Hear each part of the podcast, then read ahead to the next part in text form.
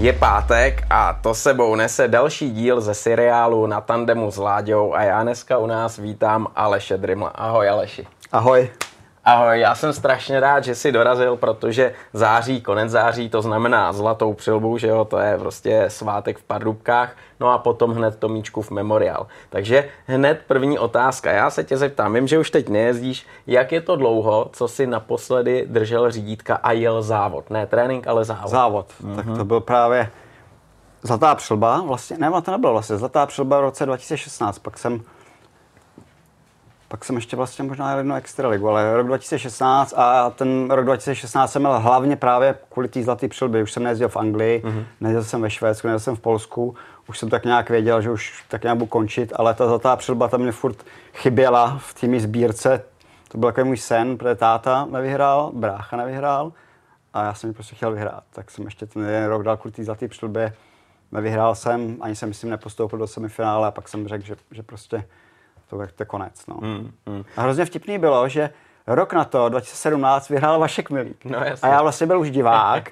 Stál jsem na tom, tam na té tribuně, koukal jsem na Vaška a když projel tou cílovou rovinkou a vyhrál to za tou přilbu, tak jsem říkal, to vypadá hrozně lehce. Ale jako ne, já vím, že to jako lehký nebylo, ale to bylo úplně neuvěřitelné, jak Vašek vlastně, myslím 96 předtím byl poslední Čech Tomáš Topinka. Jasně. A pak Vašek Milík 2017 vyhrál a já ty tribuně koukám, krásný počasí, všechno říkám. To vypadá tak jednoduše, jako z pohledu toho diváka. A vím, že to samozřejmě jednoduchý nebylo.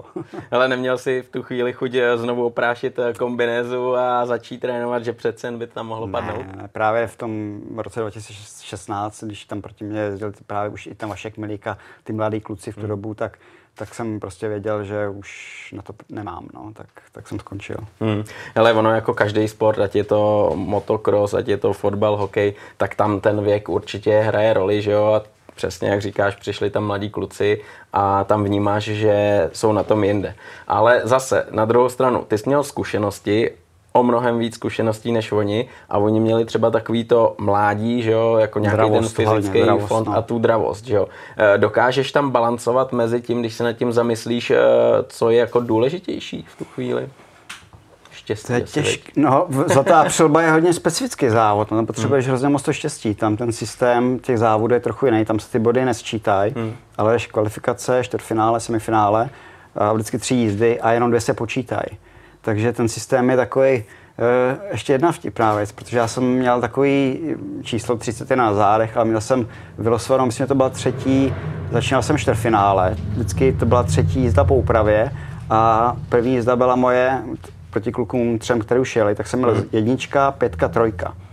A pak, když se vyhrálo, tak zase měl 1, 5, 3. A pak, když jsem byl ve finále, tak jsem byl ze 4. Jo, že to byl takový ten systém, to jsem pak právě Vaškovi poradil, ale vem si tohle číslo.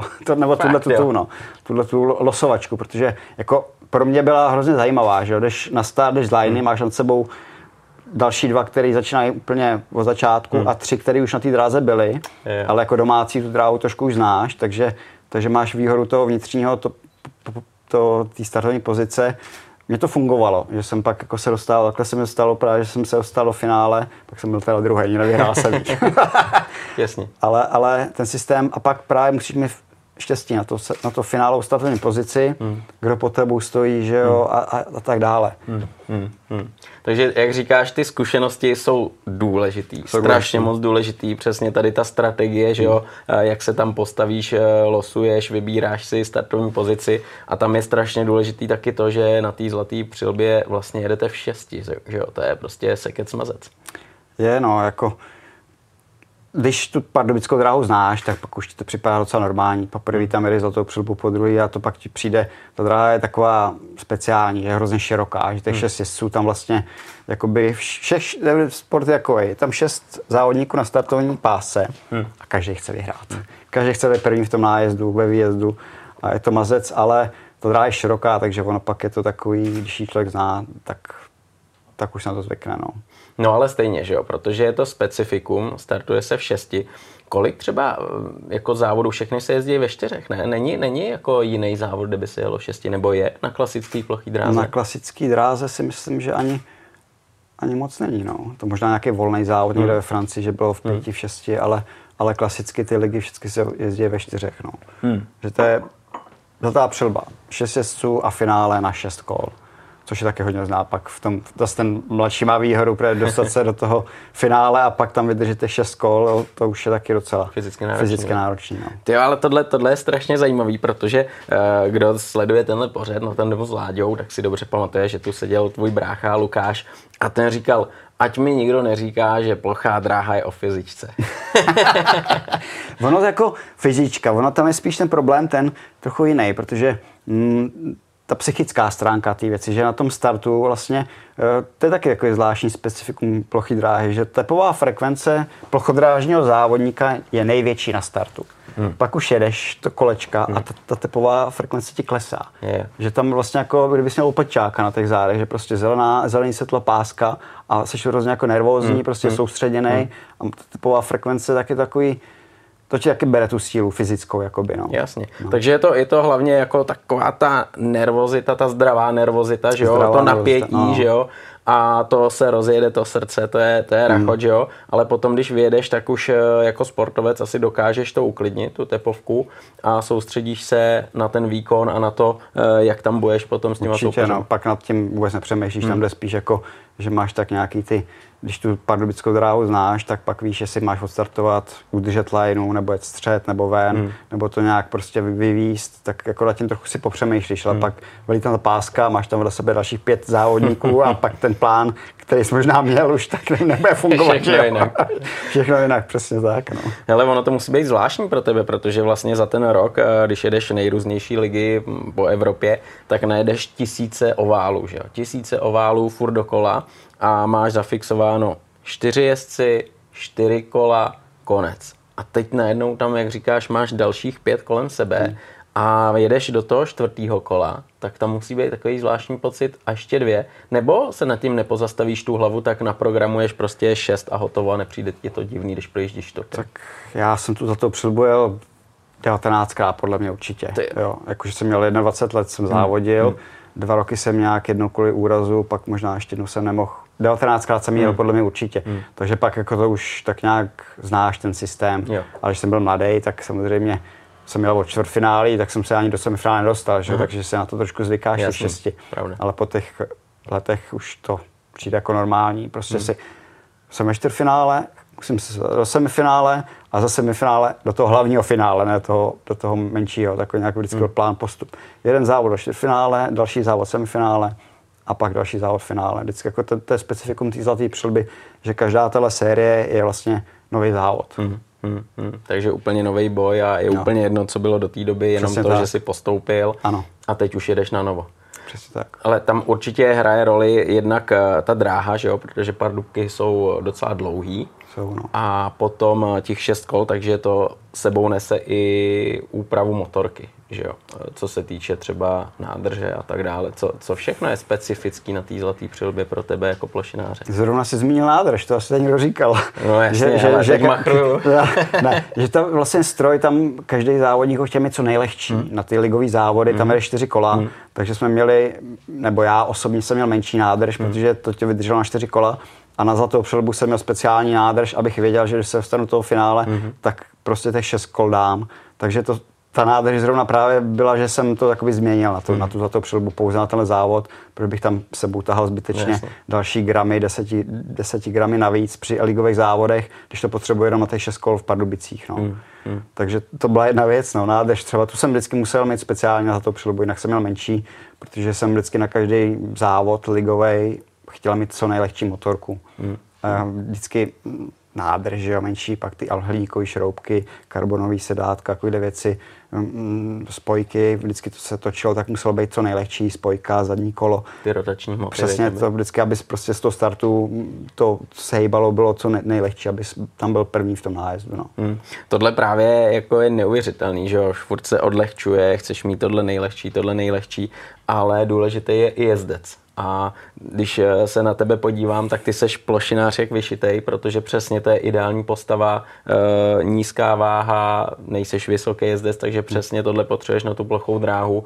A řekni mi, má vůbec šanci někdo, kdo třeba je takový jako prostorově výraznější, se čapnout na té profi úrovni, nebo nemá šanci a každý kilo, který je tam navrch oproti konkurenci, je znát a je to problém? Je to znát určitě, no. Jako to říkal, popravdě mám furt stejnou váhu, jako když jsem závodil. Hezky. Ale třeba, já vím, že kluci z Polska, ty váhy ty byly ještě o 10 kg lehčí, než jsem já, jo.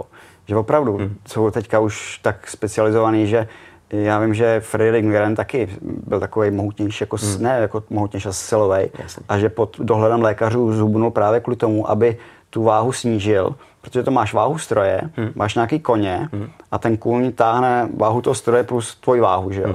A pak to zrychlování na tom startu z těch výjezdů, to je prostě znát, no. Že fakt vím, že kluci tam mají 55 kg, úplně neuvěřitelný. To mají těžší manželku. Třeba kolikrát věc. To, když jsem slyšel 55 kg, že má, nebudu ho jmenovat, ale říkám, to je neuvěřitelný. No.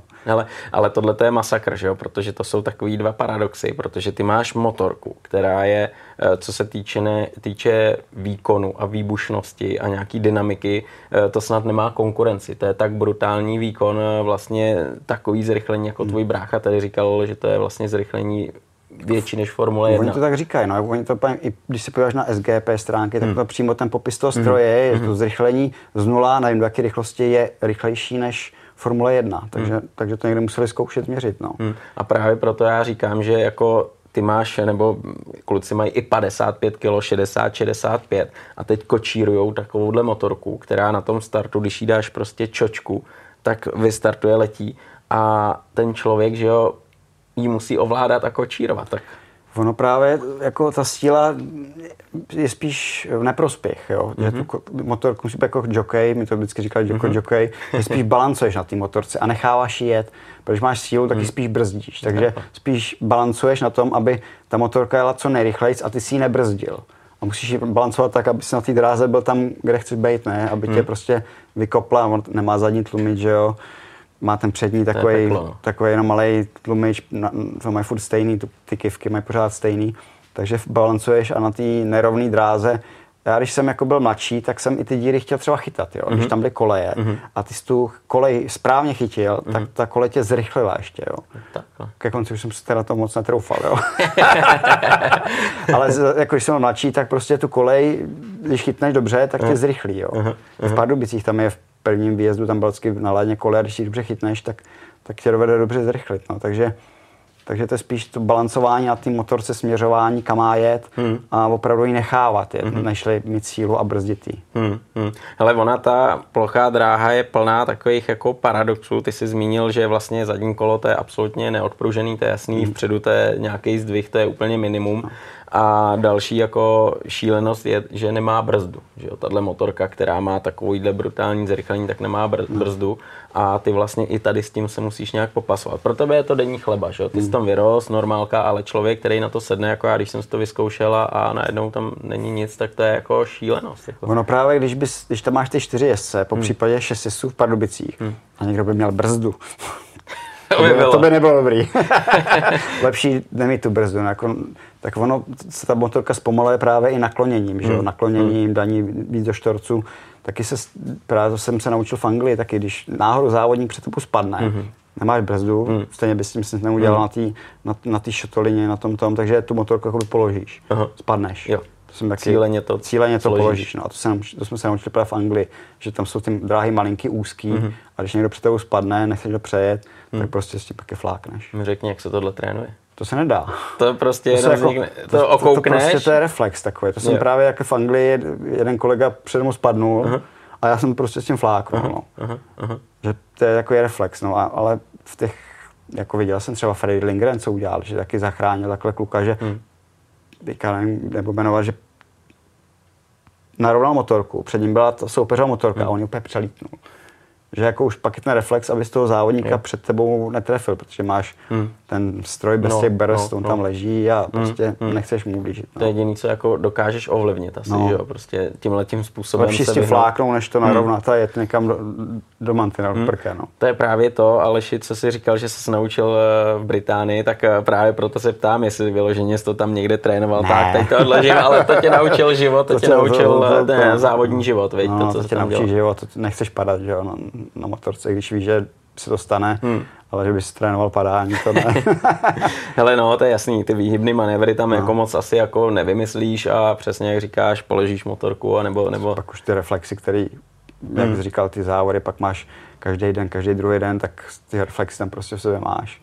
Takový to mikro a právě proto, jak se ptal 2016, už jsem jenom trénoval a soustředil jsem se jenom za toho přilbu, protože pak už ani jsem jako neměl ambice jezdit nějaký ani za Českou republiku World Team Cup a ani ty, opravdu jenom to ta přilba, že jsem tu dráhu opravdu znal od malička. Takhle si udělal klapky a cílil vyloženě. Hele, ale to musí být hrozně těžký, že jo? Protože něco je trénink a něco je závod. Ten závod prostě ti dá strašně moc a je to úplně jiný nasazení, ty jezdci jedou jinak. Dalo se to i takhle jako vyloženě, jako jenom tréninkově se připravit na tu zlatou přilbu? To byla už jenom jedna ta zlatá přilba opravdu a já jsem jezdil jako extraligu v Česku, jsem závodil, abych byl v tom kontaktu s těma závodníkama, akorát, že jsem už nechtěl cestovat a už jsem se věnoval ve firmě trochu práci, ale v tom kontaktu s závodníkama jsem pořád byl samozřejmě. No. Hele, zlatá přilba, seš Pardubák a pro Pardubičáky je zlatá přilba něco extra, to je svátek pro celé město. A teď ty vlastně, když jdeš jako Pardubák na ten start, když to všechno začíná, dostal ses do finále, tak tam musíš cítit nějaký závazek, určitě nějaký tlak a teď jde o to, jaký seš typ jezdce, jestli dokážeš se s tím nějak popasovat a mě by zajímalo právě, jestli seš typ člověka, typ jezdce, který jako to má na háku, říká si, hele, závod jako každý jiný, a nebo právě, jak ty prozradil tu tepovku, tak je to takový napětí, že sám sebe musíš trošku jako uklidňovat, držet se a říkat si, hele, pohoda, a seš takovej ten nervák, který se s tím těžko jako vypořádá. Tak zlatá přilba, no bylo to hodně specifický, hlavně před tím závodem, třeba ty dny před tím závodem, ale když nastoupil ten závod, ten den toho závodu, tak opravdu takový ty klapky, takhle ten závod, čtvrtfinále, musím do semifinále, musím do toho finále a pak na tom startu, já tam byl 4x možná jsem byl ve finále největším, 4x určitě, no. A tam prostě, víš, je zelený světlo, páska a chceš být jakoby vepředu, no.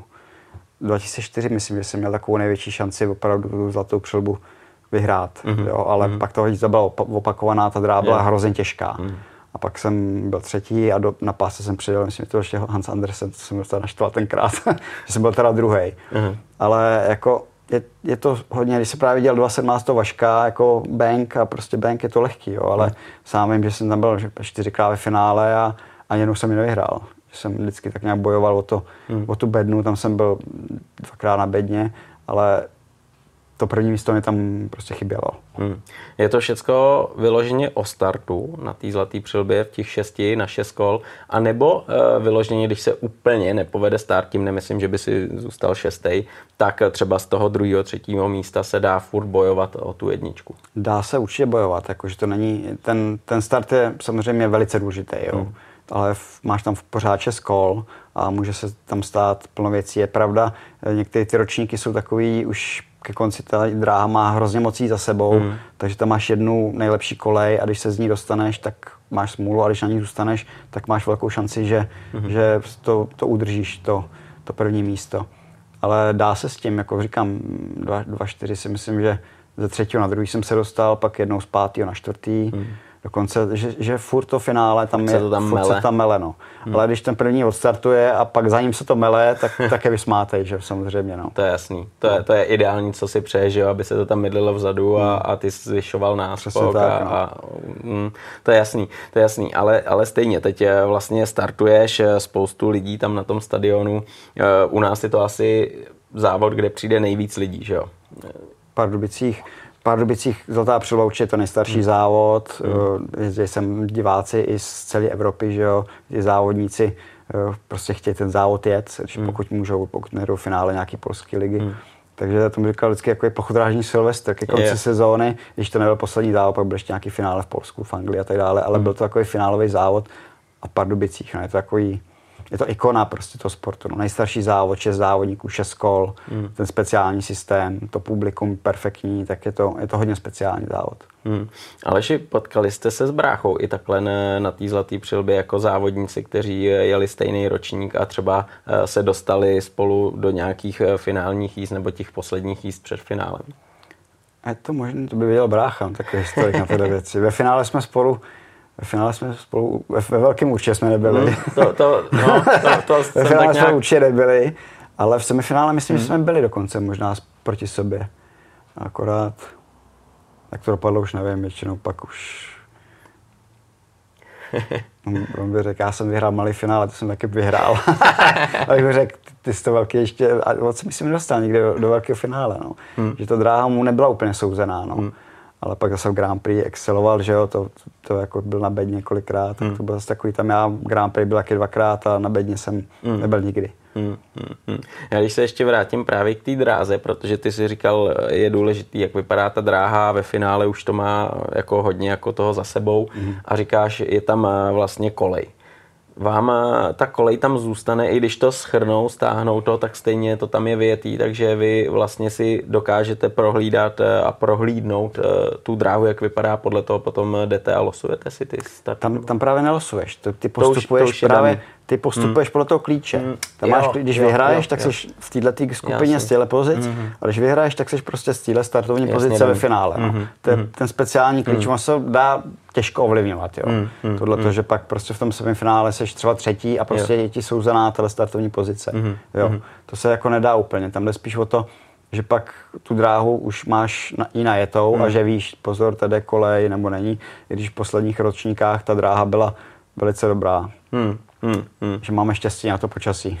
Jo, hele, ale přesně, teďkom ta úprava tratě, že jo, protože já když třeba jsem se byl podívat na markétě nebo na závodech takhle ploché dráhy, tak mezi těma rozjížkama se vždycky upravuje dráha.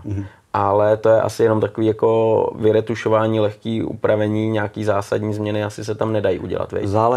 Záleží právě, když to jsou ty rychlé úpravy, tak je to jenom takový to ale když to dráha je jako ve špatném stavu, tak vím, že v Pardubicích tam je taky připravená technika na to, aby tam ty chlapy vlítli a měli šanci s tou dráhou ještě něco udělat, aby ty závody mohly pokračovat.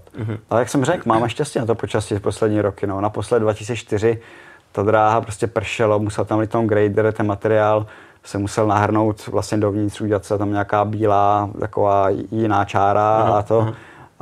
Ale ty možnosti tam jsou, ale musíme zaklepat. Pardubice měli štěstí na to počasí. Za týden snad to bude úplně v cejku. Ale mě právě teď zajímá z pohledu jako tebe jezdce, když je ta dráha nějaká, je odježděná za ten den, tak ty chceš, aby zůstala tak, jak je, nebo by si třeba přál, aby jí srovnali a byla tak, jako vlastně, když byste začínali? No, to záleží zase, jak s postupem těch jíst, tu motorku si nastavuješ, přenastavuješ různě s tím převodem, zapalování, trysku, dílku motorky. V Pardubicích já jsem to měl tak, že jsem tu motorku vždycky měl co nejdelší, že jsem startoval z kolejí a ta motorka prostě zadní kolo bylo co nejdál.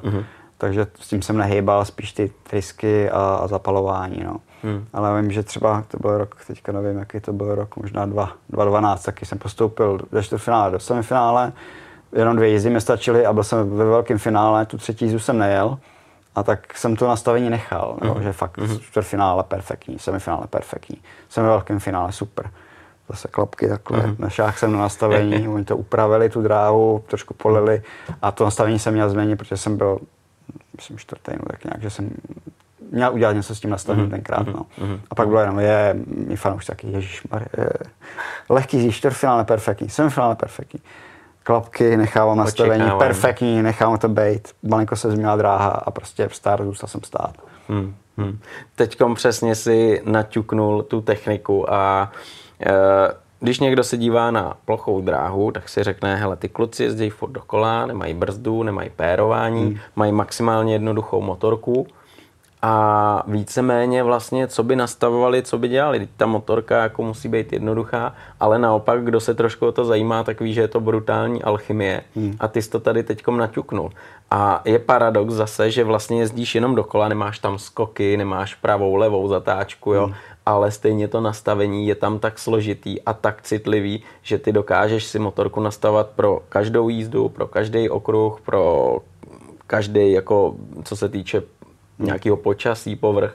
Tak mi řekni, co všechno jako dokážeš ovlivnit, když to vezmeme jenom z takového hlediska jako laika, který se dívá na plochou dráhu. Tak tam také třeba v Pardubicích jsem jako s těma převodama, tam jsem měl dlouhou motorku, viděl jsem, že ve čtvrtfinále začnu na tomhle převodu, pak půjdu o zub, pak půjdu o další zub a jsem znal i ten motor, jo. Ono záleží naladit tu motorku na dráhu, ale musíš vědět, co s tím motorem ještě, jaký si můžeš dovolit. Jo. Pak ke konci jsem věděl, že třeba 2004 jsem byl druhý a měl jsem vzadu 55 a prostě od první jízdy do konce jsem na ten převod nešáhnul, jo. Jenom malinký úpravy s zapalováním a s tryskou. A pak jako tam s převodem dáš nějakou tu rychlostí motorky, ale ten výkon křivku měníš právě s tím zapalováním a s tou tryskou hlavně. Jo. A ta tryska, Pardubice jsem znal, že si můžu dovolit prostě tyhle ty trysky, tyhle ten přestih. Pak bych jel někam jinam, věděl jsem, že bych byl třeba ve vyšší nadmořské výšce, musím dát menší trysku, větší zima, větší vlhkost, větší trysku. A prostě je to alchymie, že teďka to zní hrozně jednoduše, jo. No. Ale prostě pak přijde ten závod, myslíš si tohle a ježišmarja. Takže pak si hraješ s tímhletím s převodem, jeden, dva zoubky, to OK, ale právě nahoru přestih, dolů přestih, kombinace s tou tryskou, to už je alchymie, no. Ale je to zase všechno o těch zkušenostech a byl si jezdec takovej, který si jako do toho třeba nechal kecat a dal si na mechaniku, na mechanika plus tým, anebo byl takovej, ne, já to chci takhle, ne, jak řeknu, tak to bude. Ne, tak jako spíš jsem si to dělal podle svýho, že jsem si, jak jsem to cítil, ale samozřejmě byly taky případy závody, jako mechanici, prostě ten závod byl špatný, jo. Pamatuju si, ten závod byl fakt špatný, nebo super, první jízdu, super start, zastavili jízdu, pak opakovačka, špatný start, špatně další jízda, špatně třetí jízda, špatně čtvrtá, myslím dokonce jízdám asi jeden bod nebo tak nějak. Mechanik, dej tam tohle. Tak jsem tam tu trysku dal a já jsem říkal, a udělal to ta motorka, udělal tohle a je to špatně. Tak jsem mi tam říkal, víš co, je to jedno, mám jeden, dva body, tak tam prostě jejte. No, tak jsem mi tam dal. Ale jako ve výjezdu jsem nějak špatný start, odjel jsem, byl jsem druhý a v nájezdu se stalo přesně, co jsem říkal. Jak jsem měl prostě větší trysku, tak jsem tam neměl ty točky a ta motorka se mi začala přetáčet, prostě jsem spadnul a tenkrát mě ještě přejel závodník a zlomenou kliční kost, to byl takový... Takže jsem si radši o toho nechal kecat, no. Takže člověk se to dobrý příběh, je to dobrý příběh. ale to je takový to, já jsem ti to říkal. Já jsem to říkal, no, ale teďka to je sranda, no. Já jsem přesně jsem říkal, ale to i moje chyba, že jsem to věděl, a že jsem do tu motorku neměl tolik brát, že jsem věděl, že tam ty otáčky tolik nemám, že jsem spíš do toho krouťáku, i když jako jsem to tam úplně nechtěl mít, ale tam rovina byla dlouhá, prostě jsem tam chtěl mít nějaké točky a já tam měl spíš ten krouťák a prostě ty točky na konci ty rovinky mi chyběly a to trochu víc vzal, přetočil jsem se, on tam byl nějaký možná kontakt trošku ze spoda pode mnou malinko, jsem se přetočil, spadnul jsem a závodník, kdo mě přijal tak nějak. No. Ale to je přesně ono, že tam je to hodně kontaktní, že jo, že tam jste na sobě, nikdo nikomu nic nedaruje. A občas je to jako i na lokty, že jo. Samozřejmě tam rozhodčí, který dokáže jako říct, hele, tohle bylo fér, to bylo nefér, tebe vyloučím, ty pojedeš dál. Jak třeba si vnímal tohleto na té dráze, když třeba si potkal nějaký vědce, který byl vyhlášený, že jako hele, to jako máš vedle sebe, tak víš, že půjde loktem po tobě a tak dále. Jak jsi se s tímhle dokázal popasovat? Tak když bych jmenoval ty kluky, tak víš, který prostě to jsou takový ty ostrý, který chtějí do toho bouchnout, tak podstartu ještě líp, abych do toho kontaktu nemusel jít, jenom ho zaklapnout, nebo vyvezu sám, abych bučoval tu stopu já právě. Spíš takhle jsem se snažil, že jsem tak nějak věděl, teď mám startovní pozici, tuhle mám tam tohle, ale pak jako nad tím nepřemýšlím úplně tak, že prostě vím, že jsem na tom startu a že chci být v tom nájezdu jako první a pak vyjezdu, abych si já mohl určovat tu stopu a ať soupeři se snaží víc. No. Jo, ale jako profík určitě jsi neměl takový okamžik, že hele, ať radši jede, ale vždycky se snažil to tam prostě dát a být ten první. Ne, tak jako závodník takhle nepřemýšlí. Nemůže. Ten prostě, ne tak se jako nemůže nepřemýšlít, že prostě jsi na závodech, chceš tu jízdu vyhrát, chceš ten závod vyhrát, tak přemýšlíš na to, abys udělal co nejvíc pro to, abys tam na tom startu byl první a tu jízdu vyhrál. No.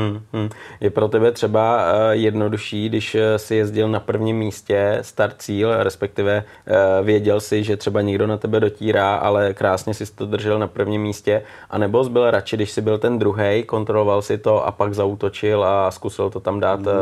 To vždycky být lepší první a myslím, že to je pro všechny stejný, že být první a diktovat si tu jízdu, volit tu nejrychlejší možnou stopu. A samozřejmě jako v Pardubicích je to těžké, tam 6 závodníků, ta dráha je široká, taky se mi stávalo, taky jsem jeden ročník měl prostě, každou jízdu jsem vyhrál, každý start jsem vyhrál, ve výjezdu jsem prostě jako už tu rychlost tak neměl a pak prostě jsem dojížděl třeba třetí, čtvrtý, jo. To jsem měl takový, každou jízdu jsem vyhrál, ale nedojel jsem do cíle jako první, no. A to je právě o tom naladění toho stroje, co od toho stroje chceš, můžeš očekávat, nebo se ti podaří, jestli vyhraješ start a dojedeš jako první, anebo jestli vyhraješ start a dojedeš jako třetí, nebo prohraješ start a pak je můžeš ještě stíhat. No.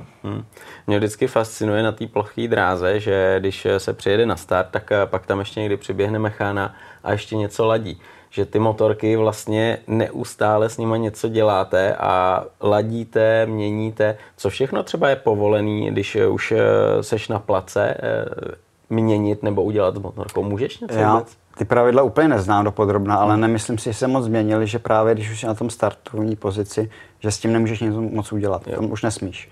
A pak předtím, když si kluk třeba někdo stačí, zkusí start, nevím, teďka jsou nějaký ty omezovače, ref limiter, který těch otáček, viděl jsem teďka nějaký boxy, že já jsem tak jezdil boxy, měl jsem 3 boxy, ale když jsem ho tam prostě na startu měl, tak jsem měl baterka, box. Je baterka, co je to ten box? Box baterka, která mi dávala vlastně energii pro tu jiskru a ta jiskra byla furt souměrná, stejná. Když to zapalování, čím větší otáčky máš, tím větší jiskru máš. Takže já měl tyhle ty baterky, boxy, a jsem právě viděl tyhle baterky, že tam měly i nastavení ty baterky, no, že tam mohly tu jiskru jakoby trošku buď to utlumit, nebo ji jakoby přidat. No. Takže to jsou zase ty detaily, že jo? Jsou právě ty detaily, no. Který potom můžou udělat rozdíly, že jo? Určitě, no. Jako brácha třeba jezdil zapalování dřív a já jezdil právě tyhle ty boxy baterky, protože jsem měl rád, že ta jiskra byla furt stejná. V nízkých otáčkách a vysokých, ale ono pak právě, že na tom startu musel se s tím trochu plynem jako pohrát tak, protože jsi věděl, že i při těch nízkých otáčkách máš opravdu silnou jiskru. Když to zapalování, jak ti klesla ta jiskra, tak ti to malinko přilepilo se ti to zadní kolo třeba víc, no. Ale teďka právě jsem viděl ty kluky, že tam mají ty omezovače, těch otáček, já nevím, kolik tam může být, 13 000 možná maximum, jinak pak už to prostě dál nejde. To my jsme to měli, prostě dáš plný plyn a to ani ladič mi neřekl, kam až se dostal s otáčkama, jako kam bychom se až dostali na tom startu. Já to říkal, to mě to úplně vyděsilo, že jsem to radši na té brzdě típnul, no. Ale ty ladiči to jsou docela kouzelníci, veď? Jsou, no, to právě. Máš motor, což je nějaká ten motor, ta schránka, a co je vevnitř, to právě s tím pohraje ten ladič. To jsou teďka těch ladičů, teď co jsem měl já, Jan Anderson ve Švédsku, tak ten už nedělá. Pak Peter Jones, ten v Anglii asi něco, ale tam nějaký Kovalský, Fleming a další, který teďka dělají. A to jsou právě ty, co je vevnitř toho motoru, ty kanály, já nevím, co tam dělají, péra, pružiny, různý ventily. Teďka kluci tam mají určitě Titan, to jsem měl poslední 2016, měl taky nějakou Titan, ale to už jsem byl, řeknu, už moc starý, už někdo nesedělo, že jsem se na to prostě nedovedl zvyklo, na tyhle titanové věci. Takže co tam tyhle ty alchymisti s tím dělají, tak to pak je právě důležitý. A ta komunikace mezi tím jezdcem a tím ladičem, ta důvěra tam musí taky být, že s tím ladičem mi taky měl tenkrát hrozně dobrý kontakt a důvěru, že my ten motor prostě pojedeme, neotevřeme ho a pak mu pošleme na servis. Takže mu otevřeme, to je super, to teďka budu tady, já s tím tady někde budu tady šuchrat s tím. No. Takže to jsou právě ty, který, a ten motor taky musí naladit, ten motor ladič naladí, ale každému jezdci nemusí taky sednout. Že jo? Proto ten kontakt s tím ladičem, aby věděl on, co ty máš, jakoby, co preferuješ, co máš radši, jestli máš otáčky, krouťák a takový různý věci, ten výkon, kompresi, já si myslím právě, ta důvěra tam je, musí být nastavená tak, aby jste si sedli a ty motory prostě byly dobrý a pak řekneš, že udělám tam tuhle trysku, tohle zapalování, udělá to tohle, tohle, no. Hele, a jak dlouho třeba hledáš toho ladiče, který ti sedne, a jak třeba máš šanci se k němu dostat, že jo? Protože každý jako má svoje nějaký jezdce a dostat se k nějakému dobrýmu není asi úplně sranda. To právě, to vůbec není sranda, no. Teďka nevím, jaký to je, ale určitě to bude furt stejný pravidla hry, že to právě k tomu ladiči se musí dostat nějak, k tomu nejlepšímu, který ladí tý top 10 v Grand Prix, musí se k tomu dostat. Musíš si vybudovat tu důvěru, abys opravdu dostal to nejlepší, co on dovede udělat, protože když tam ta důvěra není, tak on ti ten motor prostě nejlepší neudělá, že? Protože ti jako nezná, tě nevěří ti. Takže já se pamatuju, že tenkrát musel být přes bráchu, jak postoupil nějak do Grand Prix, tak Peter Jonesovi, to jsme ještě na Jawách tenkrát, a ta důvěra se vyberoval, že já jsem se pak taky k němu dostal a ty motory a tam věděli jsme, že jsme ho už znali pak, ale ten začátek bylo brácha Grand Prix, možná, nevím, to by brácha věděl před závodníka k tomu ladiči, pak Jan Anderson, toho jsem pak já už pak ve Švédsku a v Polsku jezdil, taky ta důvěra tam byla, pak jsem se zeptal, pak když jsem končil, tak jsem měl jeho motory a věděl jsem, že už nejsou úplně ty top nejlepší, nejnovější, tak mě to tady právě, hele, můžeme to servisovat můj kluk, můj mechanik tady v Česku, on říkal, jo, může, v pohodě. Jo, no, že nechal do toho šáhnout. No, že to prostě si mohl otevřít, že ten kluk vyměnil kroužky, píst, ojnici, pak třeba jim poslal, Jan Anderson mi poslal tenkrát pružiny, ventilo, že byli jako slabý, tak jenom je poslal, abych si to udělal prostě, no. Tak to ta důvěra přesně tam, ta důvěra. Přesně, to byla ta důvěra a ty motory už nebyly ty úplně ty nejnovější, co on měl s tím titanem a tak dále, no. Jo, tohle to je strašně zajímavý, ale tím, že jezdil vlastně tvůj brácha Lukáš i ty, v jednu chvíli jste závodili, tak jak jste na tom třeba byli po stránce motoru? Měli jste podobné motory nebo každý trošku jinak naladěný motor? No hele, právě to bylo taky... Neměli jsme úplně stejný motor. Každým, jak jsem říkal, každému brácha tenkrát jezdil za Peterborou, měl motor perfektní, 15 bodů na tom dělal, tak naopak nechal jsem si od něj pořídil motor na Peterboro, protože mě dělal 15 bodů. Tak si říkal tak. A já jsem prostě na tom nemohl zajet. Ne takhle, takže opravdu každý jezdec má rád něco jiného, takže jsem mu pak musel převodat ten motor, poslal jsem ho ladičovi a každý prostě závodník preferuje trošku něco jiného. No. Že jako si řekneš, hele to máš, já jsem taky měl možnost právě. Na Zlatou přilbu jsem měl možnost půjčeného motoru od závodníka, prostě super závodník, perfektní, prostě udělal to super výsledek. Tak jsem měl možnost na něm, jakoby, já jsem na něm jednu jízdu. Protože už jsem se s tím nedovedl žít. Prostě ten motor mi nesedl, že už jsem byl tak trochu ten old school, stará škola v tu dobu a ten Titan a ten výkon byl někde jinde, než já měl radši, jo, tak prostě bych na něm neudělal výsledek, jednu jízdu jsem měl a dal jsem ho pryč, no. Takže ano, každý závodník má rád trošku něco jiného a právě ta komunikace s tím i ladičem, co jako ten závodník má rád, no. Já jsem tady vlastně naťuknul teďkom brácha, ty, motor, každý má trošku rád jiný motor, ale když půjdeme teď trošku jinam, tak vy vlastně, Lukáš a ty, jste povahou tak trošku jiný, že jo? A vlastně i třeba tím projevem na té trati. Vnímal jste třeba i ty, jakože každý jedete trošku jinak a chcete něco jiného?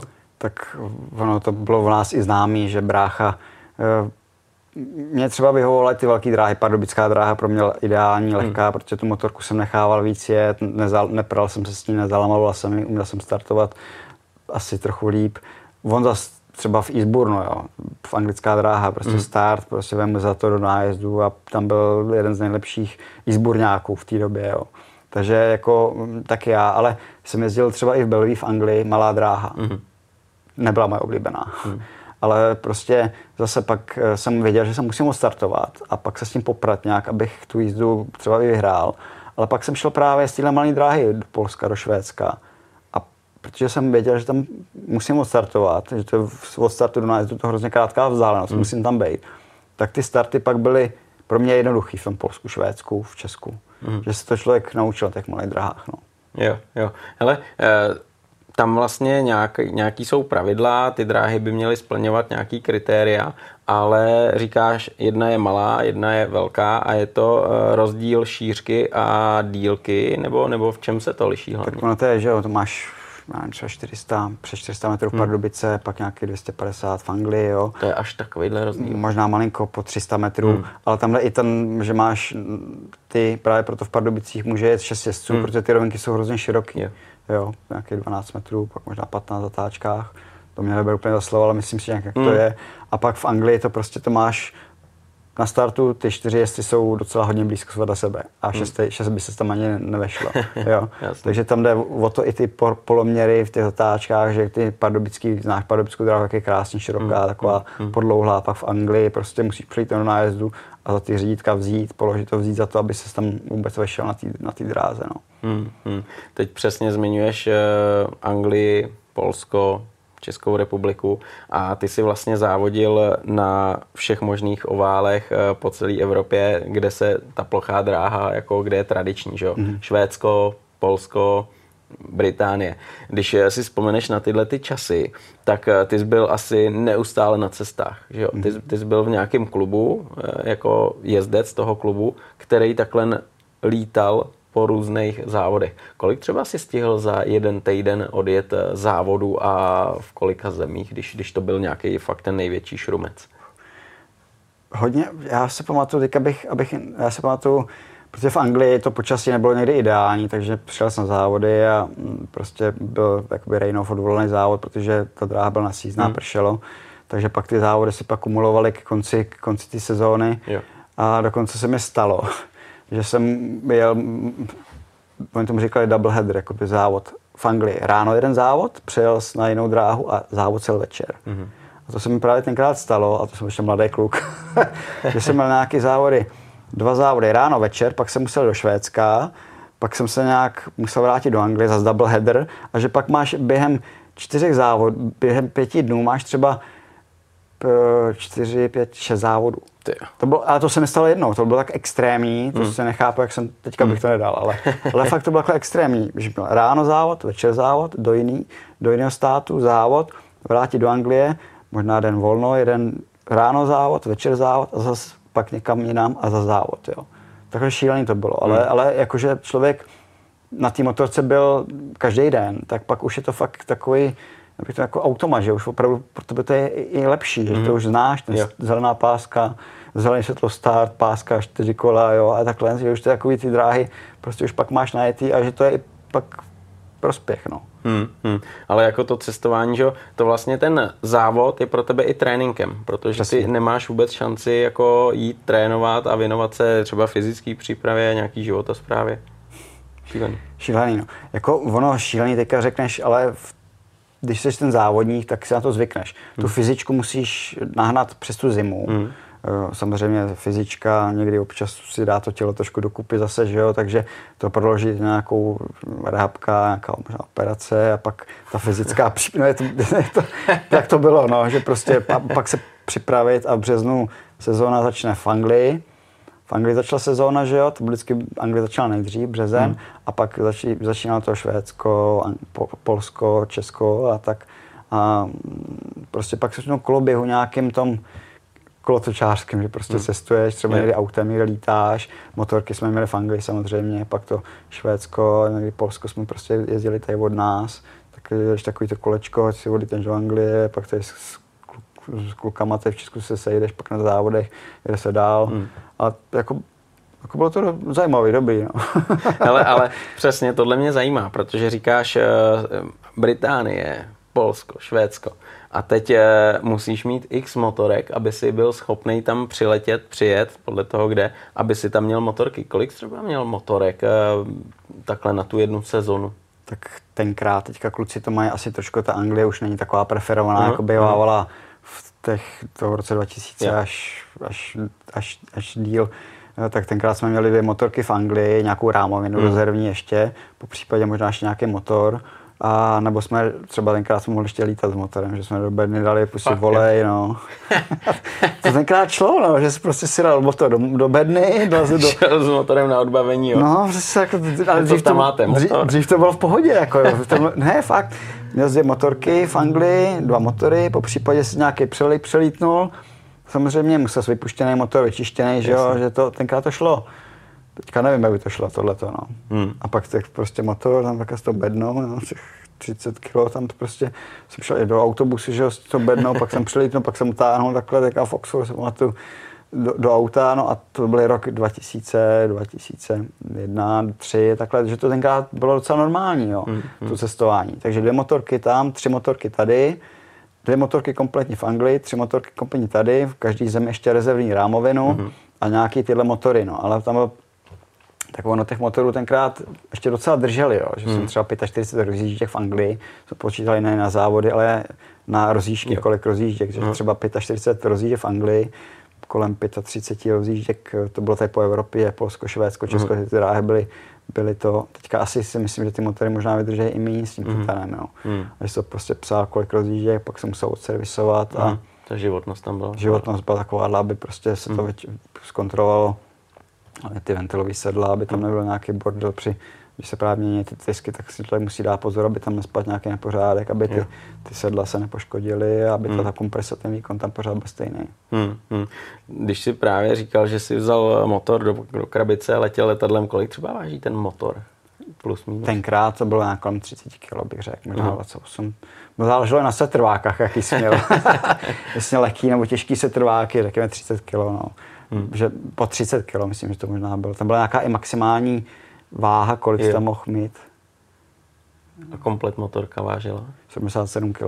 77 kg. 77. A to bylo taky daný nějak? Ale ten motor, myslím, že byl možná i pak lehčí, no, že už pak to bylo lehčí, no, trošku.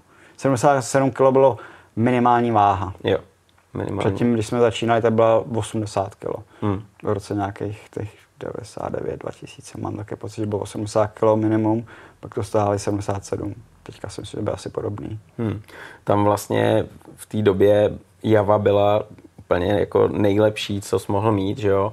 Potom to asi začalo pomaličku se měnit. Začínaly tam jiný značky hrát prim a ta Jawa asi díky trošku svojí vině tak nějak byla na tom hůř a hůř. Jak třeba si vnímal zájem o tyhle ty javácký motory, který třeba potom ladil někdo v zahraničí? Tak my jsme začínali na Jawách, vlastně my jsme byli i jeden čas továrními jezdci Javy a to byl prostě to, Jawa byla nejlepší motor, jezdili to všichni.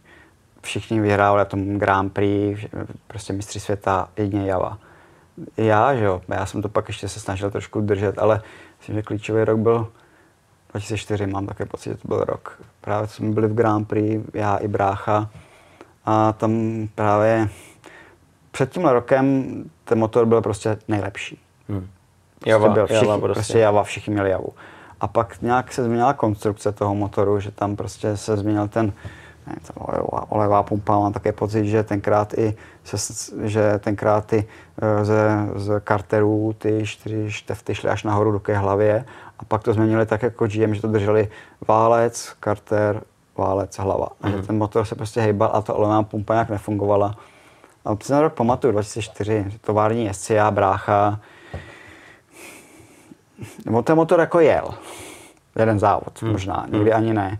Že jo, a to byl ten problém, že já jsem byl ve Vetlandě, přišel nový motor od ladiče, 1 jízda, vyhrál, 2. jízda. Jediný, co mě předjelo, byl moje onice.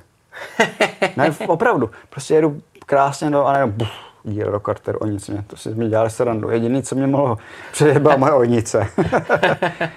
Takže ten rok prostě byl zlomový, že to se mi stalo, myslím, i v Cardiffu na Grand Prix na startu, jo, že se mi stalo několikrát, že ten motor, ten rok jsem zničil takhle asi 7 motorů, že to prostě, a tenkrát jsme jim to i říkali, i ty ladičové, jako ať olejová pumpa, prostě to, se to přidře a prostě se ti urve ojnice a pak to i některé motory se ti urval ojnice, některé motory prostě vydržely závod a pak ztratili výkon, že se prostě přidírali, ani se to necítil.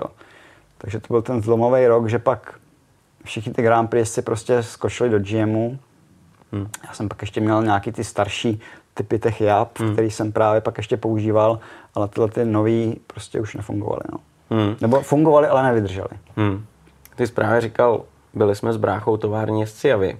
Co jako to všecko obnášelo, když jsi byl továrněz zde, dokázal si, nebo mohl si, nebo musel si chodit a dávat nějakou zpětnou vazbu, z který si oni brali potom něco do toho vývoje, nebo naopak, když tohleto slyším, spíš oni ti dali motor, ty ho prostě takhle budeš jezdit a vývoj to nech na nás vlastně tvůj názor ani nezajímá. Tak já nevím, tak to už je fakt 2003, 2004, takže to byl nějaký motor a ten motor stejně jako to jde dneska, že máš tu schránku, ten motor a ten motor jde k ladičovi. Jo. A ten tam změní třeba ornici, třeba píst, ventily. Jako úplně celý ten kus Může, nemusí, že to obálka. Může, nemusí, to právě záleží, třeba nechá se trváky, nechá ornici. Třeba jeden čas i ty javácké ornice byly dobrý, pak se používaly GMácky, pak zase nějaký jiný arrow. Že to nakombinoval GM a Javu, jo, dohromady. Právě i různý, třeba i nějaký jiný ornice byly, jo, jeden čas byly úplně ani, ten byla GMácká ornice, javácká, byla to plná ornice, jiný písty, jo. Omega, ta prostě, tak jsou prostě ty ladiči se s tím hrajou, pak ty sedla a ventily, to prostě alchymie, to ty ladiči věděli. A ten rok prostě pak to už nefungovalo a ladičové, já si pamatuju, že tenkrát zkoušeli jakoby poradit, jakože tam olejová pumpa, prostě to špatně maže, jo. A pak ty všichni závodníci skočili do GMu a pak i my, ale ono to taky nebylo jednoduchý, že jo, protože my jsme byli zvyklí na ty javy, prostě ty byly top. Prostě jel nejlíp. A pak skočit do jiné značky, jako do jiný, taky to si na to zvyknout, no, to taky není jednoduchý. Naladění, že jo, ten ladičové se museli trošku, všichni dělali javy, a najednou museli dělat všichni GMy, no. Takže to bylo taky, někdo se dovede rychle přeorientovat, někdo trochu, protože já měl ještě tenkrát nějaké javácké motory, měl ty starší, ještě ty původní. Měl jsem tam ve skříně, tak stál. Měl jsem, a ještě jsem jako v Anglii používal, jako pak, a pak jsem se snažil v Evropě tady už pak ty GMy, no. Také to bylo, no. Dokážeš třeba říct, jaký výkon ten motor měl, nebo to si jako většinou se to neuvádí, ale plus minus? Jako viděl jsem nějaký, jak ten motor, že tenkrát nám taky viděl jsem nějaký ty křivky na té brzdě od toho ladiče, ale to taky, že to máš nějakou křivku, ten výkon, jak ten výkon jde, jak máš krouťák, koně a tak. Jasně. A to taky na té brzdě ti to vypadá, tyjo, to je super. No a pak nemůžeš to zadní kolo přilepit na té dráze.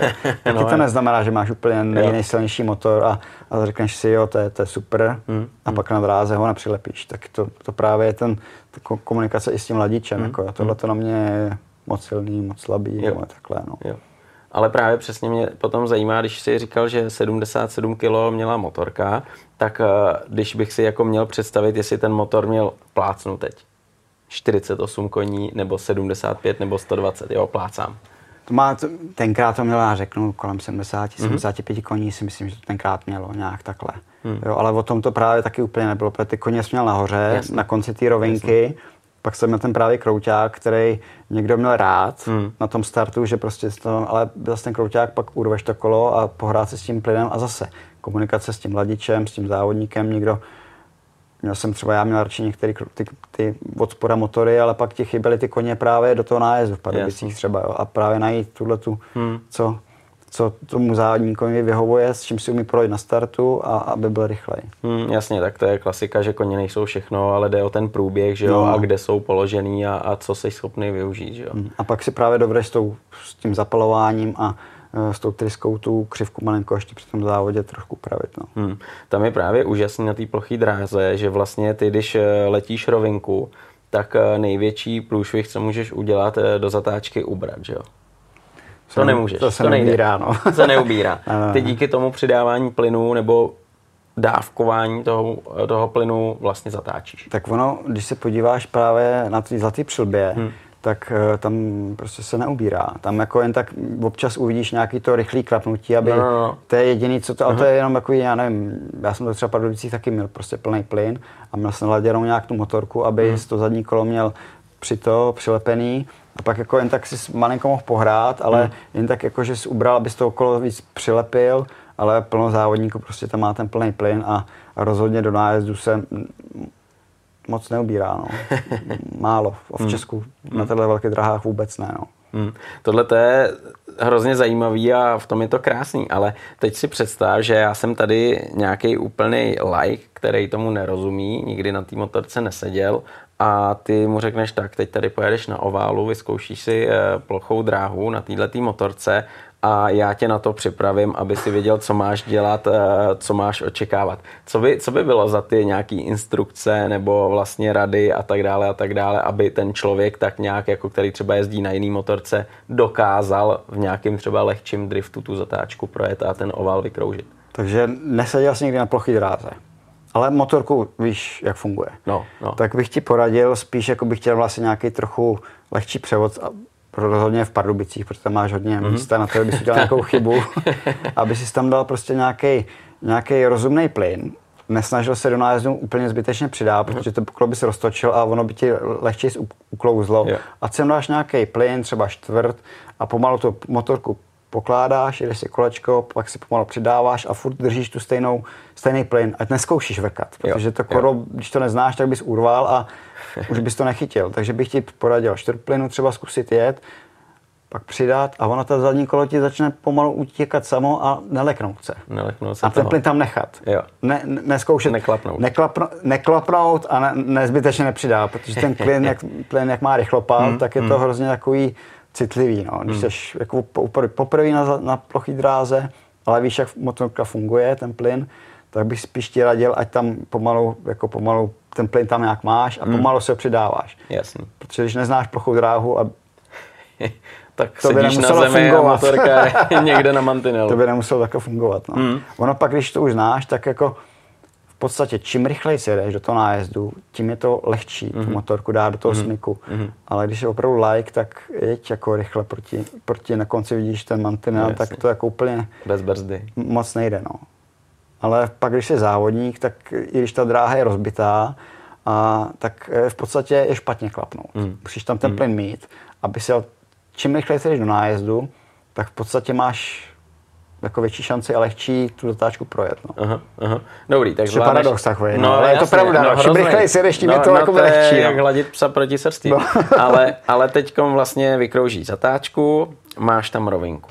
Na té rovince nějaký konstantní plyn, abys to nerozhulákal asi moc jako hodně, aby ses potom vešel zase do další zatáčky a byl schopný to utrhnout. No, v začátku určitě bych spíš doporučoval, abys to pravidlo té rychlosti ještě neznáš, tak to radši neriskovat, protože když tam vrkneš, přidáš, tak ti to ulítne třeba, nebo klapneš, ono tě to narovná zase, protože ta fyzika, že jo, ubereš ten plyn, ztratíš výkon, tak ta motorka zase jde ven, tak spíš pomalu bych ti doporučoval jakoby s tím čtvrtplynem jako kroužit, pak si pomalu přidávat a furt ten plyn tam radši nechávat, protože přidáš, ulítne ti to, ubereš, narovná tě to. Takže začátku spíš jakoby pomalu, no, s tímhletím.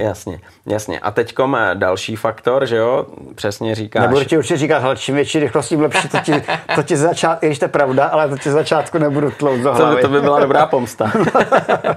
Ale teďkom ta rovnováha mezi tím vlastně plynem, tím dávkováním plynem a fungování tělem. Co vlastně já bych měl dělat tím tělem, abych pomohl té motorce jít do zatáčky?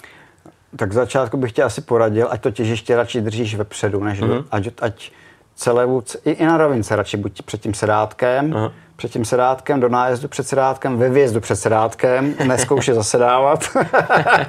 Radši spíš právě si zvyknu na tu rychlost a ten plyn a furt to těžiště měj, jak to neznáš, tak měj spíš vepředějc. A před sedátkem znamená jako horní trup a hlavu. Spíš tak nějak, i ten zadek mít ne na sedátku, rozhodně ne na sedátku, ale ten zadek jako všecko mít jako, stejně já vždycky říkám, sedátko, na to zapomeňte. Aha. Vždycky to nejdůležitější je ten hák v podstatě, to je tam, kde to těžiště je, ten hák. Takže tam ty vlastně skoro jako stojíš? Nebo stojíš a pak to sedátko vlastně na něm nesedíš. Když na něm sedíš, tak je špatně. No.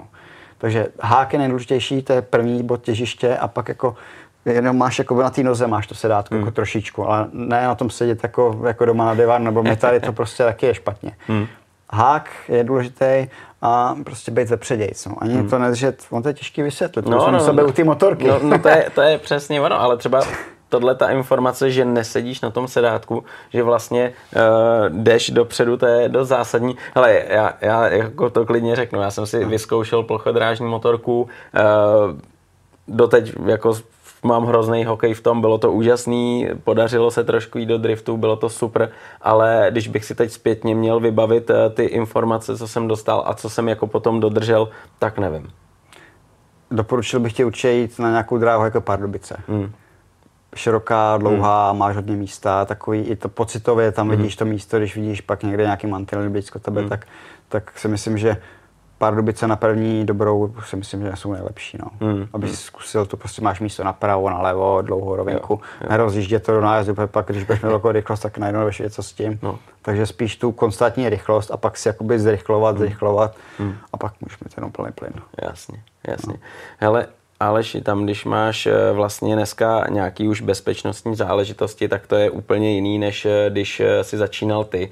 Dřív, nebo táta, když jezdil, že jo, tak to byly jenom prkna, mantinely, ale nebylo tam absolutně žádný bezpečnostní prvek, jako jsou ty nafukovací bariéry. Teďkom vlastně ta plochá dráha je o dost bezpečnější, než byla, že jo, dřív, ale stejně třeba i tato nafukovačka může udělat problém, tak jako tvému bráchovi ve Slovinsku docela mu udělala velký problém, že jo, chytla ho. Jak vnímáš třeba ten vývoj té bezpečnosti na plochý dráze, která je nebezpečná? Tak, jak říkal, v začátku jsme tam měli jenom ty prkna nebo nějaký překližky a dokonce v Austrálii byly betonový normálně. Když tam jezdili auta, tak jsme jezdili prostě tam, kde jezdili auta, tak jsme závodili a měli jsme tam železobetonový mantinely kolem nás. Ale promiň, že ti do toho skáču, no to je ale asi potom jedno, jestli je to beton nebo... Ono jako, tam nemáš co dělat. Tam prostě nechceš bejt a nad tím tam prostě nemáš co dělat, no. Takže, ale s tou bezpečností máš pravdu, že ty nafukovačky, i když měly svůj vývoj, taky, když je začátku používali, tak je úplně neideálně dali, protože oni měli i na rovinkách, což pak pochopili právě pár bráchy, pak v Praze, myslím, že to byl Rickardson, možná i Hancock, že těch párů na těch rovinkách, že ty nafukovačky, jak jsem zase zmínil, tam máme hák, a když tam vlítneš tím hákem do ty nafukovačky, tak to vcucne, úplně zabrzdí, jako ze stovky na nulu, hnedka. No, takže pak právě pochopili po této sezóně, když byly tyhle karamboly, brácha, Rickardson, Hancock, tak je dali z těch rovinek pryč a pak je dávali právě už jenom ty zatáček, no.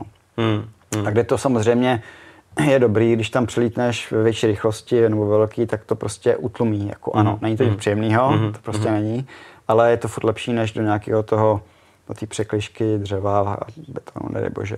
Ale jako ano, ale pak z těch výjezdů pak taky, že jo, tam máš pořád ten hák, kde tam to riziko pořád je, že bys tam mohl zavádět, no ale už se to stává jakoby míň, no, že ta výhra těch nafukovaček tam určitě ten benefit velký.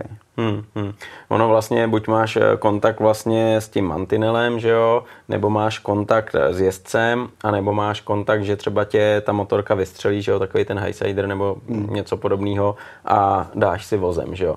Teďkom vlastně přicházejí i airbagy na jezdce. Jak třeba ty to vnímáš, když někteří jezdci používají airbagy? Bereš to jako dobrý prvek, který má smysl, anebo si myslíš, že jako to se úplně jako nechytne?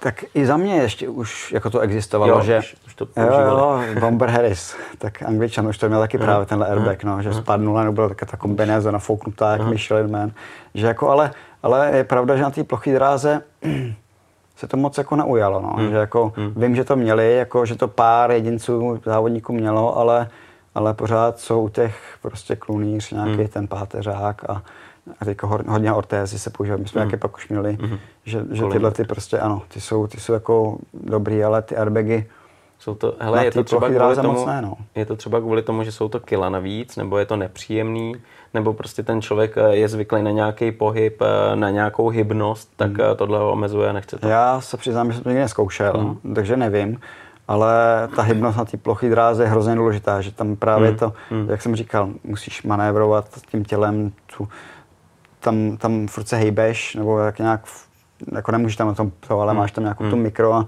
takovou tu, jako každý tu gram, kam dáš, tak ta motorka, aby jela tam co nejlíp. Takže já jsem to neskoušel a ani bych nad tím nepřemýšlel, popravdě, na ploché dráze. Jasný. Hele, Aleši, karamboly k tomu patří, určitě to bolí, ty jsi prožil svý, že jo, co se týče pádů, ale jak třeba ty, když sebou praštíš, dojde k nějakému pádu, otřepeš se, jdeš do další rozjížky. Jak třeba se dáváš dohromady i psychicky, aby se byl v pohodě, aby se zase sedl a dával tam ten plný plyn? Protože občas byla rozjížka, že jo, že padl ten. Jak třeba je těžký potom hned nasednout na motorku, tak nějak jako se oprášit, říct si, jo, jsem drsnej, musím prostě zatnout zuby a jít do toho a vydržím to a pak budu mít čas třeba na nějakou rekonvalescenci. Tak jako, když jsem spadnul a mohl jsem pokračovat, tak nad tím člověk ani nepřemýšlí. Ten adrenalin na to všechno potřebuje. Tam to prostě, jako když jsi jako fit, abys mohl pokračovat v tom závodě, tak prostě jsem spadnul a jedu dál. Spíš si popřemýšlím možná, proč jsem spadnul, nebo proč jsem se střelil, jestli bych mohl být třeba rychlejší, nebo třeba změnit motorku, nebo jestli tato motorka se dá dál použít, nebo ji narovnat. Tak se nám stalo, to bylo v půlu tenkrát, no, že jsem měl 4 motorky. To bylo rok, teďka nevím, jaký to byl rok, taky to byla kvalifikace do Grand Prix, brácha. Hnedka první jízdu, myslím, že brácha spadnul, vlajebal motorku. 3 motorky jsme prostě ustřelili. Ty brdě. Brácha skončil nemocnici a já pak postoupil, to bylo 2003 rok v půlu, a já postoupil do Grand Prix, a že jsme tam museli čachrovat s těma motorama z rámovy, neurámovy, a ze 4 motorek vlastně zbyla jedna normální a jedna taková polo. Že to prostě rychle, prostě, abys tu motorku mohl použít dál na další jízdu, no. Takže když můžeš pokračovat, tak myslíš na to, abys mohl pokračovat dál, no. A pak, když jako se zraníš a popřípadně musíš si dát nějak dokupy, nějaká třeba zlomná klička nebo něco takového, tak jsem radši vždycky byl co nejrychleji na motorku, pokud můžeš, jako až jsi zdravej, abys na to nějak tak se s tou motorku dal zpátky dokupy, žil se s ní a jasně. Na to, co bylo, zapomněl. No. Abys prostě tu motorku do sebe zase dostal, no. Ty závody. Ale ty určitě ten okamžik, na který chceš zapomenout, máš za sebou, že jo, to je jasný, to vyprávěl brácha. Nicméně bylo zajímavé, že vlastně brácha chtěl přestat závodit, ale potom jste se spolu dohodli, že půjdete závodit a vyhráli jste spolu titul mistrů Evropy dvojic. To je hrozně zajímavý moment, že jo, a na to člověk vzpomíná si silný zážitek, viď? No, tak zapomenu na ten pád. Jasně. Pak bylo dobrý, že jsem ho trochu musel asi přemluvit. No právě to je ten paradox, že ty jsi musel říct, ale koukej brácha, na to sednou, jdem závodit. O tom pádu se nebudu bavit, přesně tak. Ale vím, že jsem chtěl ze Zlatou přilbu, což bylo jako docela mimo. Jako to přiznám už teďka, že jsem jako měl takovou... Ale pak na konci té sezóny jsem mu jako řekl, tak si zkusíme trénink, tak prostě. A dali jsme si nějaký tajný trénink v Pardubicích, že o tom nikdo nevěděl. Tenkrát si pamatuju, že jsme to věděli já, brácha, mechanici, asi táta. Nějak. Dalo se to utajit. Protože jsme o tom nemluvili a že jsem byl já, brácha, kluci, mechanici vlastně, táta a ještě minimum lidí z klubu to vědělo, aby o tom nikdo nevěděl. Tak jsme se prostě tak zatrénovali. Pak jsme prostě, už nevím, jak to bylo, jako, že jsem se zeptal já bráchy, nebo on mě, už nevím, jak to bylo, jak se cítíš, on mě, řekl mu dobrý, no tak jsme oba prostě měli z toho dobrý pocit, z toho ježdění, že já jsem se cítil dobře na té motorce, brácha se cítil dobře na té motorce a brácha měla prostě tak, že jsme si museli říct, že sezóna, jako kariéra skončila. Jasně. A teď začínáme úplně od nuly, úplně novou kariéru. Takže takhle jsme si to prostě, no, asi pamatuju, že jsem musel trochu hecnout. Ale nechal se.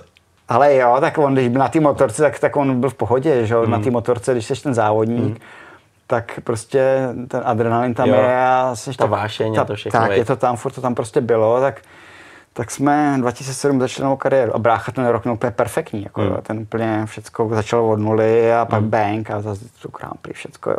Já se přiznám, že já jsem začal v Anglii a všecko a hned jsem si zlomil kliční kost. Takže ten můj rok nebyl úplně jako je ten, ale pak jsem se do toho dostal a ten 2007 byl takový, že jsem se s tím zžíval. Musel jsem tu kliční kost zase dát do kupy a pak už to bylo taky dobrý, no. Říkáš, pak jsme měli x titulů vlastně.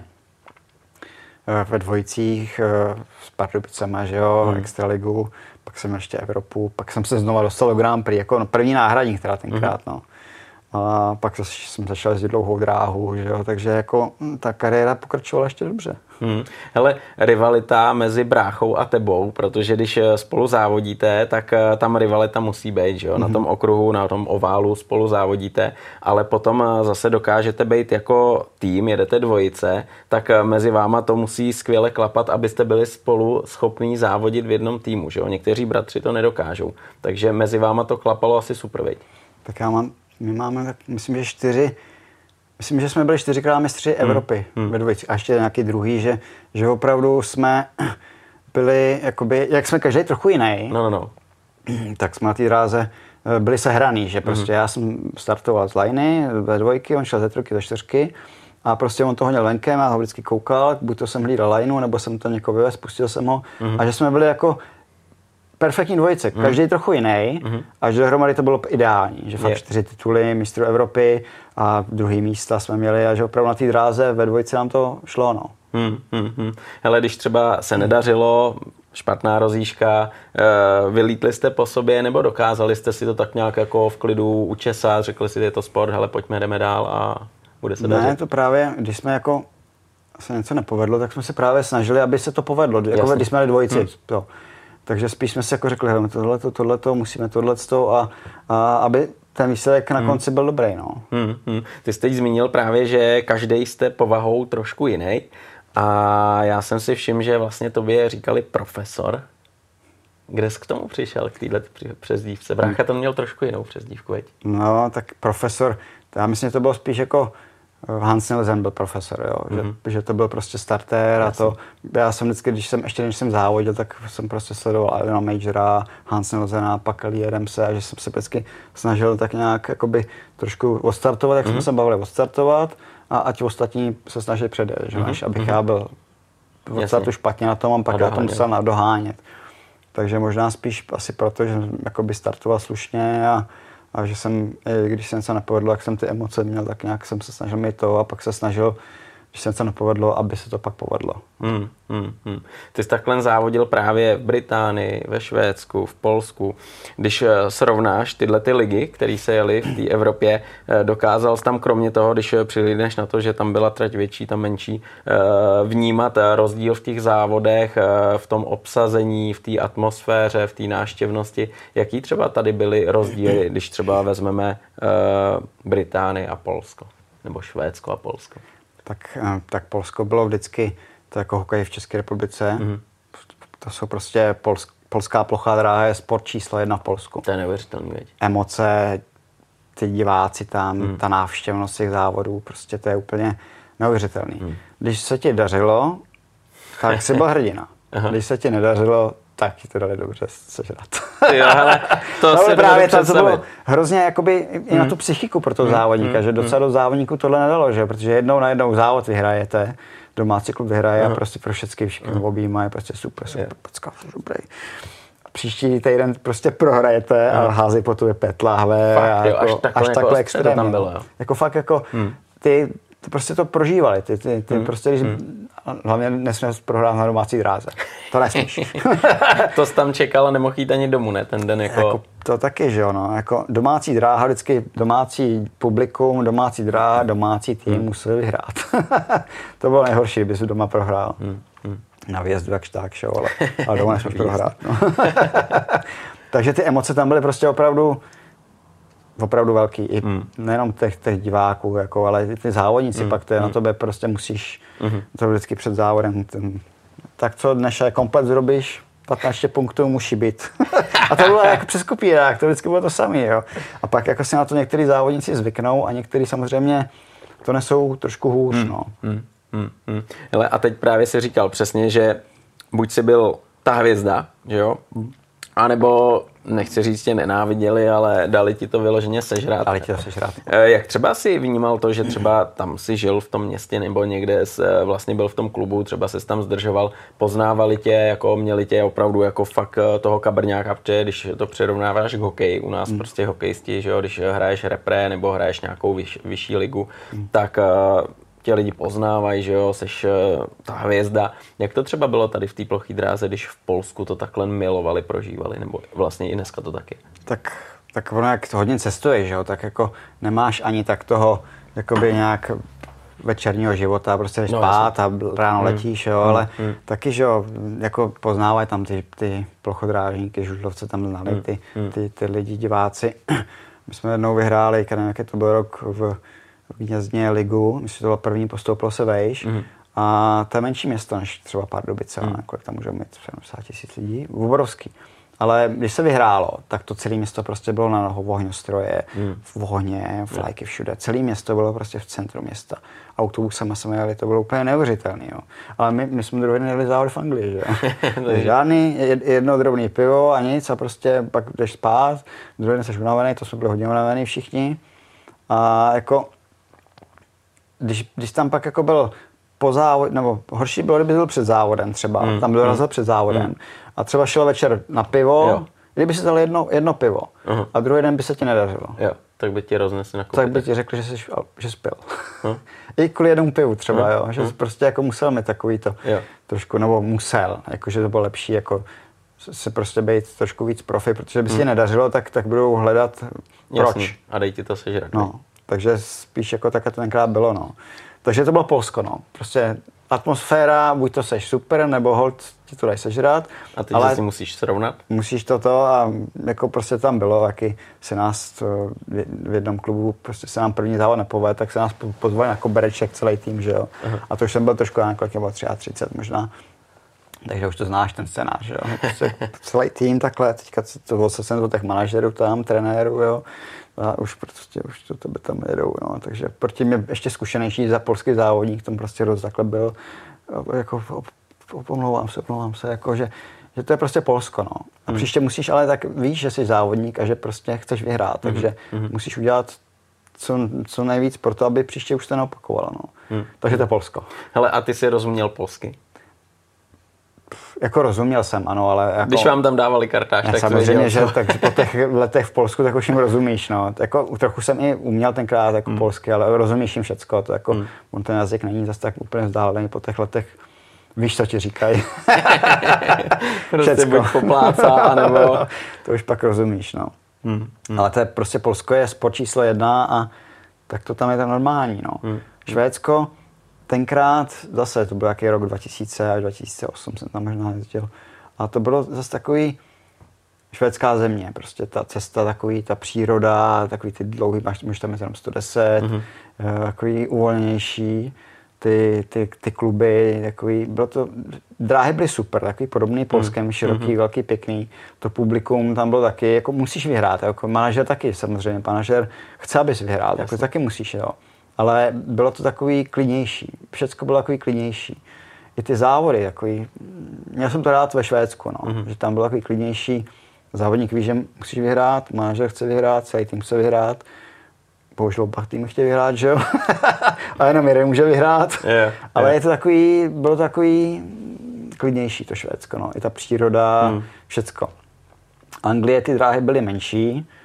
To byly takový poloviční oproti Švédsku, Polsku, menší stadiony, menší návštěvnosti, přátelštější. Tam, když jsi zdal po závodech pivo s fanouškama, tak to vlastně bylo v pohodě. To vlastně i chtěli. Kdyby ten celý tým šel do té hospody, dal si tam to jedno pivo, popovídal si s těma divákama, pokecali jsme.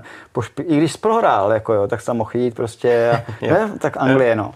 Já nevím, jestli to bylo i v kontraktu. Po závodech musíš jít na jakoby trošku nějaký jakoby team talk s těma divákama si popovídat o tom závodě, pak neoficiálně si dá pivo a to, no. Tak to byla Anglie zase.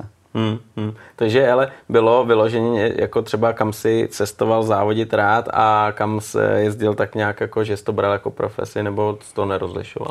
Tak Anglii to byla taková specifická, teďka už je taky trochu někde jinde, ale tenkrát prostě ty malé dráhy, tenkrát tam jezdili všichni ty top jezdci, Grand Prix jezdci na těch malých dráhách i startování, jakože tam musíš se naučit startovat, abys měl šanci vyhrát na těch malých dráhách, tam nebo tak častý to předjíždění. Švédsko, tam jsem od roku 2000, pak do 2008 myslím, že jsem tam jakoby jezdil a tam jsem to měl rád. A Polsko, tam jsem jeden čas, jakoby, že to bylo Anglie, Švédsko, a to bylo taky těžký skloubit to dohromady, no. Že jeden čas jsem nejezdil v Polsku, pak jsem v začátku začal v Polsku, pak jsem jel do Švédska Pak jsem zase jel do Polska, Anglie a takhle, že jsem to pak jsem to zkusil dát Polsko, Švédsko, Anglii jeden čas, ale bylo to pak náročný, no. A Česko samozřejmě, nesmíme zapomenout Českou extraligu, no. Teď jsem chtěl jít na Českou extraligu. Tady jsem nevynechal sezónu. Nevynechal? Ne, od roku 96 do roku 2016 vlastně jsem všechny sezóny jakoby za Pardubice jezdil. To byl domácí klub, že jo? No, Pardubice, Pardubá. To si bral jako svoji povinnost a... Tady jsem jel od roku 96 až do roku 2016. Vlastně za Pardubicem. Je pravda, což o tom se moc nemluví, ale jedno finále jsem hostoval za Mšeno, protože jako Pardubice jsme byli vyřazený, takže my jsme skončili, jakoby my jsme byli vyřazený a finále bylo Praha Mšeno. Tak jsem měl možnost hostovat za Mšeno tenkrát. Za to byl taky sranda. No. Že jsem hostoval za Mšeno a tenkrát bylo nějaké pravidlo, že já jsem byl dobrý, takže jsem měl docela dobrý average, jako bodový průměr na ten závod. A že jsem mohl hostovat za jezdce, který jel jednu jízdu a vyhrál ji. Takže on měl v podstatě lepší average než já. Ty jo, no jasně, no. Ale já ho mohl vlastně, protože jsem měl horší, takže jsem mohl nahradit. To je dobrý. To bylo hodně dobrý tenkrát. To byla pecka, takže já jsem posílil vlastně ten tým, že myslím, že jel jednu jízdu, kterou vyhrál, takže měl average 3. A já měl jíst víc a některou jsem samozřejmě byl druhý, třeba třetí, takže jsem neměl 3. Ale mohl jsem ho nahradit. Takže jsem tenkrát nahradil toho jezdce a zemštěnou jsme vyhráli. Ty jo, no. To byla pecka. Ty jo, to si dobře představil. Jinak právě v Pardubicema myslím, že mám dokonce 12 titulů jako družstva, dvojice, jednotlivci a tak to máme s Pardubicema. Hele, a rivalita Praha-Pardubky byla nebo nebyla? Byla tenkrát, já si pamatuju, že byla velká, no. Že když jsme jakoby byli jakoby mladší, tenkrát to začínalo, tak tam byla obrovská rivalita, no. Protože my jsme poprvé, myslím 99. se nám podařilo po hrozně moc letech vyhrát extraligu s Pardubicema, porazit Prahu. Po hrozně moc letech, to by to pamětníci věděli. A pak jsme už právě soupeřili Pardubice, Praha, samozřejmě ještě ostatní kluby, třeba Slaný a to, ale ta rivalita tam byla veliká, no. Myslím, že teďka už to takový trošku, nebo aspoň s těma klukama, se závodníkama jsme v pohodě všichni, no. Teďkom, Aleši, ty občas jako sedneš na motorku, zajezdíš si, nebo už vůbec se jako na ovály nevracíš a ani tě to netáhne? Naposled to bylo v roce 2020, myslím, že to bylo naposled, že jsme pro kámoše Jirku Zítu tenkrát nás poprosil bráchu. Zase Jirka Zíta poprosil bráchu, že má jako svatbu a že by potřeboval udělat nějakou takovou demo jízdu trošku, aby i on závodil v té jízdě, tak brácha mu kejnul někdy v zimě, v lednu, myslím, že to bylo. Já jsem se dozvěděl až později, že musím já, brácha, tak tam byl ještě Hinek a právě jakoby Jirka Zíta na té motorce a musí, jako ten vítěz bere tu nevěstu. Jo. No. Tak to byla demo jízda, to bylo 22, ale bylo to dobrý, jsme s bráchou tenkrát šli trénovat. Kterým předtím jsem se otrénoval, abychom si vůbec řekli, jestli vůbec můžeme. A pak normálně regulárně na pásku 4 kola a jako kdyby jsme s tím motorky neslezli, bylo to dobrý. A teďka od té doby už ne, no. Neláká tě to? Teďka si brknout tak jako... No, jako tak když ty kluky vidíš a jako z toho, ale už jako... My jezdíme na motorkách, brácho normálně jako... Já, brácha, táta, kámoši na Harley, na cesty. No. Tak na cesty si vyrazíme, tak to jo, ale na plochodrážní stroji už ne. Takže spíš motorka už je teď ta zábava. Než sportovní nástroj. Ano. Hele, já ti moc krát poděkuju za to, že jsi nás naštívil, že jsme pokecali právě o té plochý dráze, to je úplně úžasný. No a myslím si, že to je úplně jako super pozvánka na Zlatou přilbu, která se za chvíli tady u nás zase v Pardubkách rozjede. Takže to si myslím, že jako teďkom zase lidi si myslím, to můžou vzít jako skvělou pozvánku. No a ještě jednou fakt díky a přeju ti, ať se ti daří. A ať si užíváš, když už ne ty ovály, tak to ježdění na motorce, tak jak všichni tady na našem serveru motorkáři.cz. Díky za pozvání a zase někdy příště. Ahoj, čau. Díky. Ahoj.